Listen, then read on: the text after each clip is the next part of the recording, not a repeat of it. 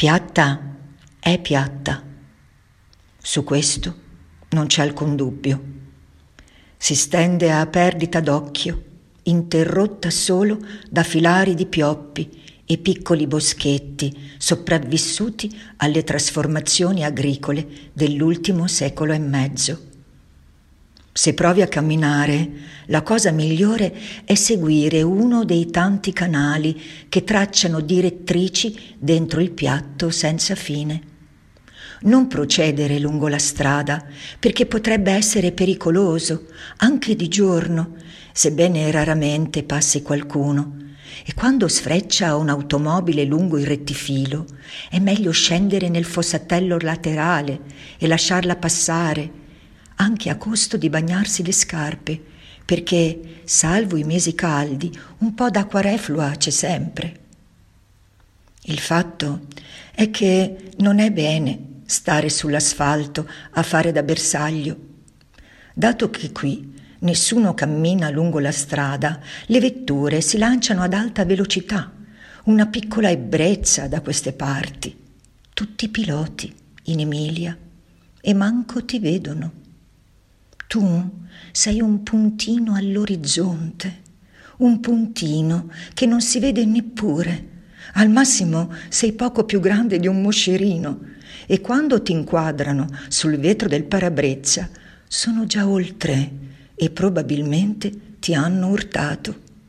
Se ti va bene, sbattuto giù nel canale, dove è meglio, data la situazione, scendere da sé. La lettera ce l'ho in tasca.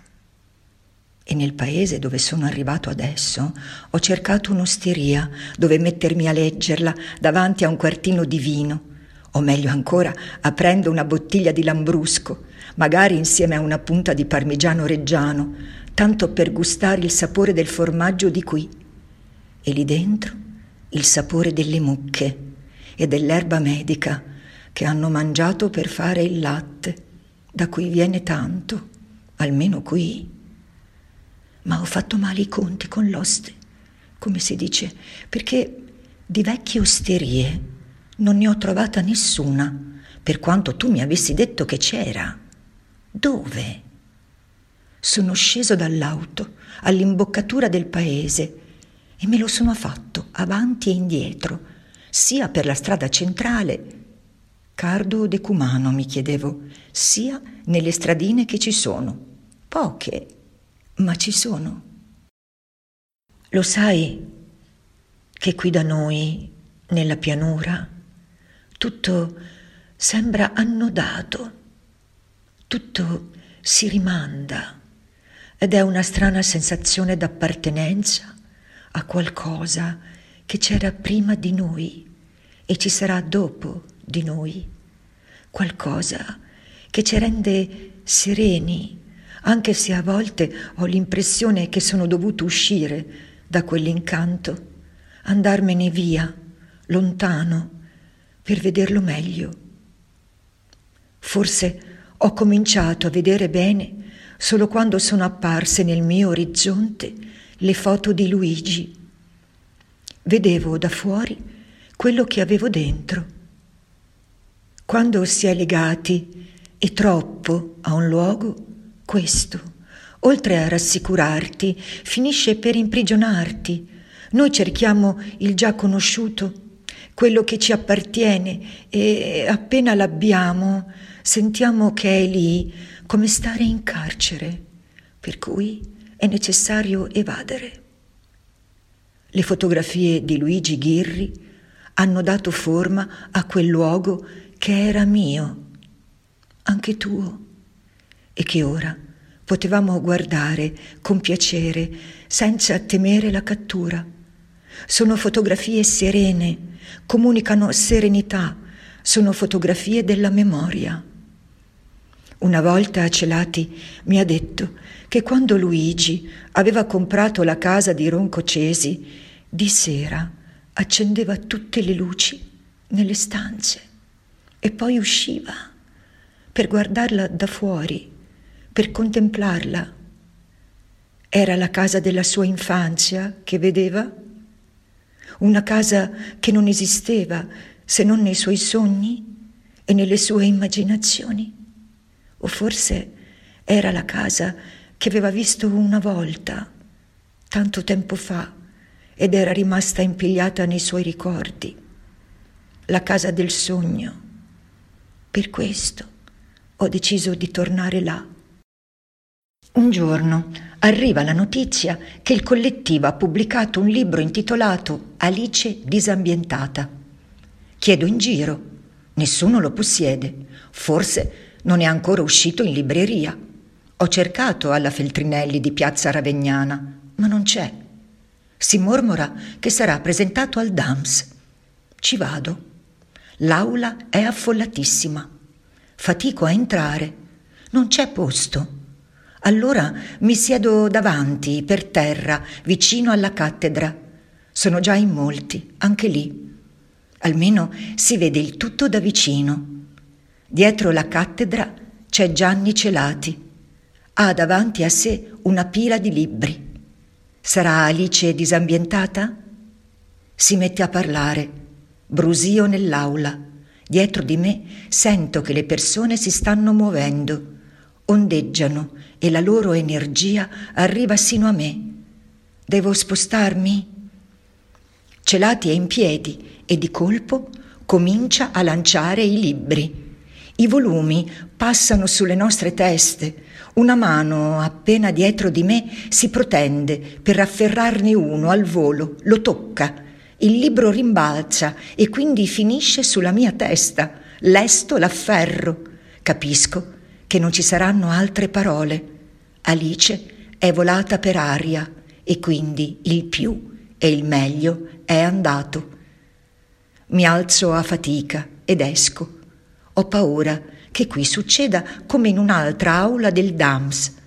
Settimane prima si dice che si era aperto un buco nel pavimento, forse per il troppo peso degli studenti o perché qualcuno aveva cominciato a saltellare sul vecchio impiantito del palazzo. Così si dice. Scendo le scale e sono fuori. Cerco un posto lì vicino dove andare con il libro che ho afferrato. Trovo un bar. Non c'è nessuno. Celati deve essere ancora su, al primo piano, con quelli del collettivo. Gianni è sempre stato un ragazzo, anche quando l'ho rincontrato e non era più il giovane professore del DAMS. Aveva più di 50 anni, eppure ne dimostrava 30. Indossava jeans d'estate e pantaloni di velluto a coste d'inverno. I capelli lunghi e un ciuffo che ogni tanto spostava con le mani. Camminava con le sue scarpe da tennis, oscillando leggermente la testa. Dinoccolato, a tratti sembrava barcollare, ma non cadeva mai. Aveva sempre uno strano modo di parlare, molto manierato. Era il suo modo emiliano di rivolgersi all'interlocutore in forma affettuosa. A volte non si capiva bene cosa stesse dicendo, faceva degli improvvisi salti logici e ti spiazzava, era imprevedibile. Mentre ti parlava ti afferrava il braccio o metteva la mano sulla spalla. Un modo per essere in contatto. Più di una volta ho pensato che fosse una specie di nobile homeless, perché era trasandato, seppure in modo elegante, un'eleganza trascurata. Insomma, ha sempre posseduto un suo stile, che probabilmente è la cosa più difficile da avere.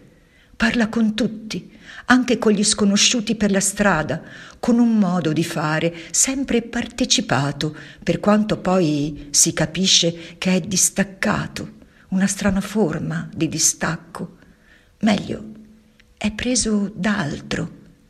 A tratti, infatti, appare lontano, trasferito con la sua mente in qualche angolo remoto.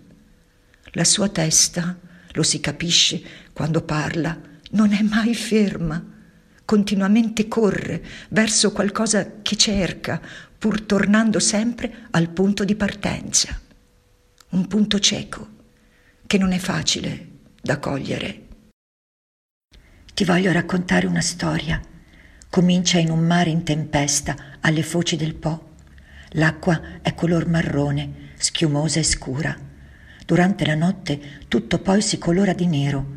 All'alba una barca avanza tra i flutti, sbatte da un lato e dall'altro, le onde la ricoprono, scompare e riappare. Si vedono cinque giganti al centro dell'imbarcazione. Stanno risalendo il fiume con cinque attori posti al loro interno. Li accompagnano anche tre cantastorie e due mimi. Sono diretti verso Milano, attraversando tutta la pianura. Durante la burrasca i cinque attori sostengono i giganti.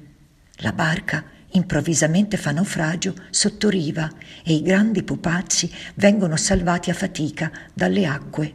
Sono tutti inzuppati e perciò vengono deposti sull'argine in attesa che il sole li asciughi. Qualcuno li ha visti cadere in acqua? Cosa dirà la gente dei paesi vicini?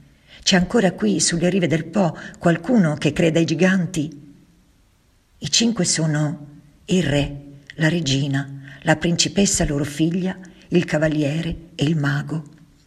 Sulla riva il cantastorie si mette a narrare la vicenda dei giganti. Il re è un re senza trono, in esilio. La regina non reca con sé nessun gioiello. La principessa spera invece di incontrare un amore. Il cavaliere non trova più altri cavalieri e li sta cercando ovunque. Il mago non ricorda più come fare le sue magie.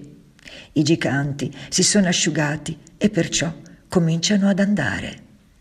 Arrivano alle cascine e ai paesi circostanti senza alcun preavviso, si palesano là dove non sono attesi. Gli attori hanno deciso di vedere come reagirà la gente Vogliono proporre la storia dei cinque giganti e ascoltare nel contempo le storie che le persone vorranno raccontare loro. Ogni tanto i cinque pupazzi stramazzano per terra, corrono, ballano e fanno altri movimenti sostenuti dagli attori. Quando questi escono dai giganti, il cantastorie li presenta agli astanti e dice Stiamo andando a piedi verso Milano. Abbiamo fatto naufragio. Perché? chiede la gente. Per vedere se a Milano li accolgono, risponde il cantastorie. Quando Giovanni Ferretti si è messo a cantare, ora te lo posso dire, per me è stata una sorpresa. Non sapevo che sapesse cantare e poi con quella voce e ancor di più quando la stessa voce ha cominciato a uscire dai dischi che incideva prima coi CCCP e poi con i CSI, con i PGR e infine da solo, come Giovanni Lindo Ferretti. Mi sono chiesto varie volte com'è la voce di Giovanni, la voce che ha usato per diventare un artista. Se chiudo gli occhi, sento risuonare nelle mie orecchie la sua voce, a casa sua, per strada, al telefono, quando lo chiamo al cerreto o quando mi chiama lui, da lì. Spesso mi domando che cosa mi racconta di una persona la sua voce. Ascolto in silenzio le voci che escono dalla radio mentre sono in automobile, oppure la voce contenuta nel telefono, in quello fisso di casa o nel telefono mobile che porto con me ovunque da diverso tempo. Non conosco chi parla, ma lo riconosco dalla sua voce. Però, più che le voci di sconosciuti o sconosciute, sono le voci delle persone che conosco a interessarmi maggiormente, perché nelle voci degli amici ci sono misteri che nella vista, nel tatto, riescono a svelare. La modernità non ha abitato la pianura, nonostante le villette geometrili e i capannoni industriali delle periferie o le nuove stalle prefabbricate. La pianura non ha tempo. Il tempo lo scandisce a suo modo, nonostante l'autostrada, le tangenziali cittadine e le superstrade che l'attraversano di solito da nord a sud. Nonostante tutto, è rimasta uguale a se stessa, piatta, è davvero piatta e chi si alza al di sopra di lei commette un grave gesto di presunzione. Bisogna stare schisci, come si dice a Milano, schiacciati a terra per non farsi vedere. Così abbiamo fatto per secoli. La ragione, come ha detto una volta Miki, risiedeva nella necessità di non farsi scorgere dai popoli e dalle genti di passaggio, dai barbari che scendevano la pianura e la razziavano. Non dovevamo farci notare, nascondere anche quel poco che avevamo se volevamo sopravvivere. E così è stato per mille anni e oltre. Bassa è sempre bassa, anche se noi siamo diventati di generazione in generazione sempre più alti ma è stato un caso, un fatto fortuito. Lei sta rasa a terra per necessità e per modestia.